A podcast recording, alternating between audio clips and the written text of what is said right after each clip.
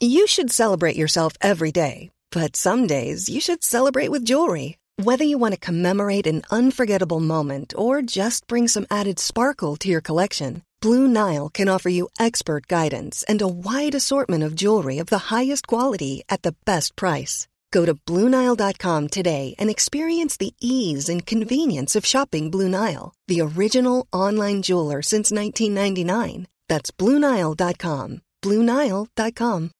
Millions of people have lost weight with personalized plans from Noom, like Evan, who can't stand salads and still lost 50 pounds. Salads, generally, for most people, are the easy button, right? For me, that wasn't an option. I never really was a salad guy. That's just not who I am. But Noom worked for me. Get your personalized plan today at Noom.com. Real Noom user compensated to provide their story. In four weeks, the typical Noom user can expect to lose one to two pounds per week. Individual results may vary.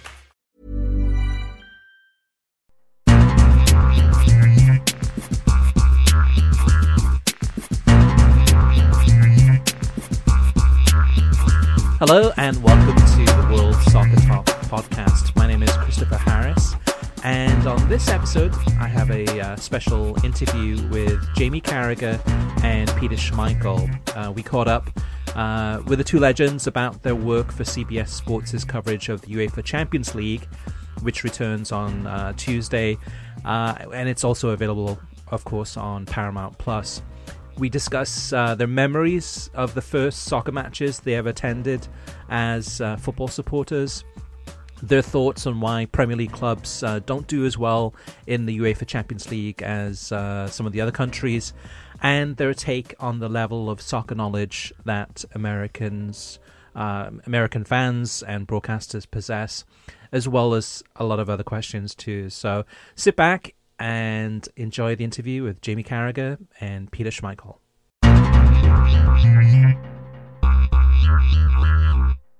The first question I've got for you both is what was your first memory of the very first professional football match you went to as a supporter? Mm. I remember mine. Mine was at Goodison Park, and Everton had just won the FA Cup, and they played the first home game of the following season, and they lost 85 to Tottenham. Yes, well, that was it was 80, the 84 85 season, so that was 1984. I was uh, I watched that game, and those two teams ended up challenging for the title. Everton won, lost their first two games of the season. They lost the second game away at West Brom, and then they won the third game away at Chelsea 1 0, and then went on to win the league title by beating Tottenham away from home in maybe April 2 1. So that was the first game of the season 4 1 to Tottenham, Glenn Hoddle and all. And uh, yeah, so it was a, a bad one, but it ended up being a great season. So, what about you, Peter? I, I grew up a little bit different. Uh, we didn't have professional football uh, by law. The, the, law was changed when I was 15, and, and Danish football wasn't really wasn't really great. So uh, I followed English football. But my first really really big game I went to um, was in 1984. Again, same year, but that was the uh, European Championship. Denmark playing Spain in the semi-finals, and um, I uh, I had just started out uh, as a you know, semi-professional myself, um, and I I left Copenhagen by uh, by bus on a coach. Coach rides to uh, Lyon. Lyon was so it's like 20 hours on a coach, and we came to Lyon about two hours before kickoff. So into the stadium, watched the game. Unfortunately, we lost it in penalties, uh, and that was straight back on the coach, and then back to uh, to Copenhagen. So again, 20, 21 hours and uh, we came back.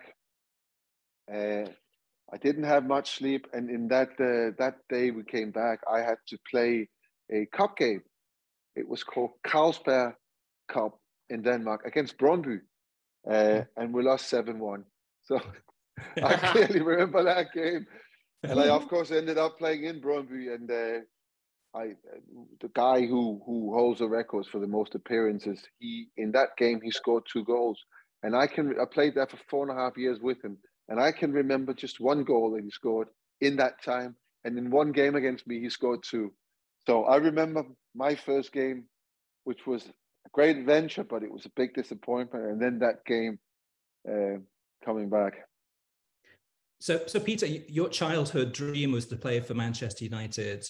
What was the level of coverage like in Denmark when you were growing up? Was it on television all the time, or? Yeah. So, so, um, so what we had was so the, the, the BBC that was covering all the games back then, uh, and and then showing highlights and match of the day uh, in in the UK. They would they would broadcast one of the three o'clock kickoffs uh, to the world, and it was kind of very random what game which game it was a main game. Uh, so we would sit there. So that would happen from when the Danish season finished, which was quite early in the autumn, and it, they were allowed to to do that all the way to or show them all the way till it began again. So we would have uh, every winter, would every Saturday, just sit there, and it was it started. So the kickoff was four o'clock, but the program, the whole build up to started at twelve, and of course went on. It was so everyone just sat there watching, and of course we fell in love with English football. Every everyone I know loves English football. Everyone I've played with, and we had our teams. You know, we supported our teams. Most of the guys at the time, uh, because it was Liverpool and Leeds, who was kind of the best teams at the time, um, became Liverpool Leeds supporters. Uh, I became a Manchester United supporter. I was the only one at the time uh, and it just became my dream. This is what I wanted. I wanted to play football in those, you know, in those stadiums in in front of those people. And uh, it's it's funny because when when I eventually, you know, played my first game was Goodison. It was Goodison Park, my first away, not first game, but first away game. And Goodison Park became my favorite away ground from that game. And it's still like that. It's still the same.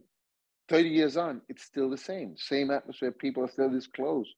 Um, so. What was yes. the score of that one, Peter? Was that was that a victory? Was that a win? A good uh, We won. We won. I can't remember exactly. I can't. I can't. We won. We won the first four that year. Uh, I honestly can't remember. I can remember a couple that we lost, but I can't remember the ones we won.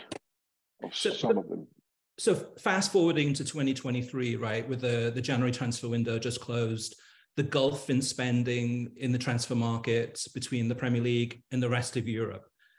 Do you think there's some incentive or motivation for the clubs that are not in the Premier League, that are in the Champions League in the next few weeks, to show that they're actually maybe perhaps the better teams on the pitch rather than not in the uh, kind of the bank account balance?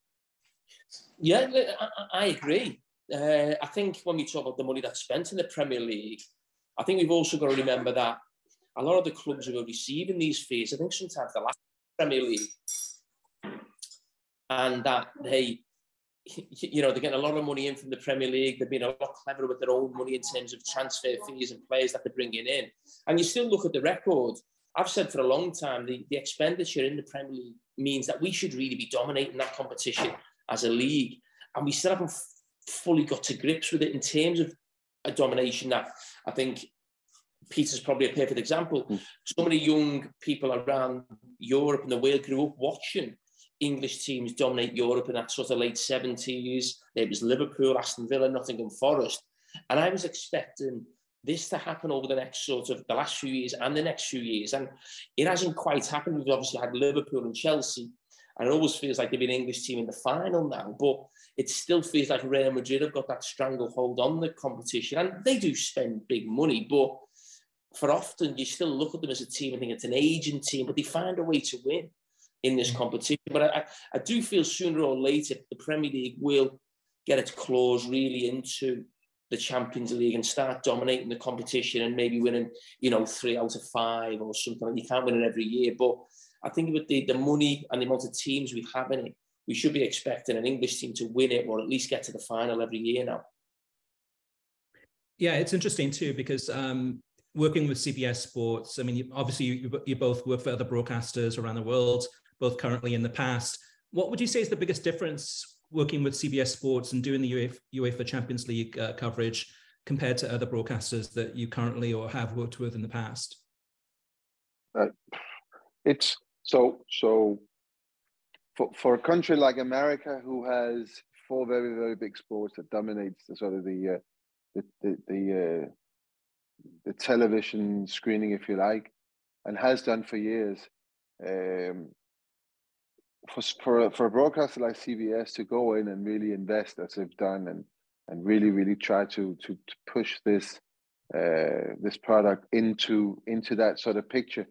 Uh, they of course doesn't come in with a, a European way of of seeing of, of doing it or producing TV sports shows, if you like. So we we will I have to say we're very stuck in the way that we produce shows. I mean, it's it you know you go from country to country, it, they very much looks the same. It comes down to the individuals on the show, how and what direction it takes, how serious it is, how how qualified it is. But in all, you know, so in general, it kind of looks the same from from from every broadcaster really. But then you have an American input to what we have we've done for years, and all of a sudden you have uh, you have a dynamic that takes it somewhere else. We we do what we do. We are asked to do something that they they want to do, and then all of a sudden you have this product which is different to what we do normally. Um, and you know sometimes it doesn't work, but this has worked. This has worked really well, and it's interesting to work with. Uh, I've worked for 20 years now with with a lot of different broadcasters, and I have to say mainly uh, mainly from from in the UK, of course, but if it's been outside of the UK, it's more more been to the eastern side of the world, so more into Asia and not really, not really the Americans. And and this has been it's been a, you know it's been a revelation. Also, what it has been for if you've been in the business for that long, it actually it's keeping you on your toes a little bit. You know, you have to you have to produce something in order to stay stay with it and and be relevant and all that. So for me personally, it's been good that it's it's kind of had this this this change and and a different way of, of looking at broadcasting, sports broadcasting. That is sorry. Sure. Yeah, I, I, I totally agree with what Peter's saying. For me, I, I love the contrast I have from working with Sky and working with uh, CBS. It feels like I'm, I'm it's a it's a different show, completely different in that it's a football stroke entertainment show. I think people seem to enjoy it. And I think we get a nice balance between, certainly in the knockout stage, between analysis before the games and then really enjoying ourselves after the game. Uh, and I think when you're in TV, me and Peter have done it for lots of different stations. It's nice to do different things and not do the same thing every show you go on, no matter who you're working for. And that's why for me, working CBS, I absolutely love it. I've, I've missed it. Really looking forward to getting back in with the guys. Uh, in the next few weeks. And obviously, we got along you know, because the, the, season's crammed together. It'll feel like we're together most weeks then. And uh, yeah, it just gives me something different than what I do on Sky, which still gives me that buzz and sort of you know edge, if you like, really that I'm uh, I'm still enthusiastic for it. Do you think do you think it's changed your perception of Americans or Americans' knowledge of, of, of, football or soccer in any ways in terms of now that you're working with a US broadcaster where in the past perhaps you might have had a different perception? Yeah, absolutely, absolutely. It's um, it's it's been quite a pleasant surprise. I have to say that that um, the knowledge of of football in in uh, in the US it's it's much much bigger than I I thought it was. It's much better. Uh, the following is incredible. We see that in our viewing figures, and we see that on the response, um, uh, and it's great it's great because we we've always considered our sport as a, a world sport. This is not for Europe. Yes, the biggest clubs are in Europe. It's more developed in Europe in terms of uh, you know the quality, if you like. But it's a sport that is enjoyed everywhere in the world. And for a long time, we didn't think it was enjoyed in the US, but we found out it is. So it's it's quite good. So my perception has changed for sure. And uh, last question I've got is uh, Jamie. Uh, do you see that uh, Peter Schmeichel maybe is a kind of a, a kinder, a kinder, gentler, maybe more intelligent version of a, a fellow Manchester United uh, former player, uh, Gary Neville? of course he is. I'm recording.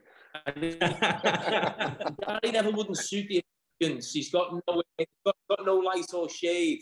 Peter's got the uh, the analytical side of it. Obviously, one of the best goalkeepers in the world has ever seen. Really fun as well. So we don't have that privilege on English TV with Mr. Neville. He's quite analytical, but uh, as Peter knows himself, he's not the type of fella you would want to go to a party with or go for a drink with. So uh, destination Brooklyn would certainly not have been for Gary Neville. So I think uh, I've got the right Manchester United man for English TV. I've got the right Manchester United man for the US. oh my God. you are you are a brave man, by the way. If he Very hears this. Excellent. Well, well, Jamie and Peter, thank you so much, guys. Uh, good luck next week, and uh, yeah, it's been great talking Cheers, to you. Man. Thanks a lot. Take care. All right.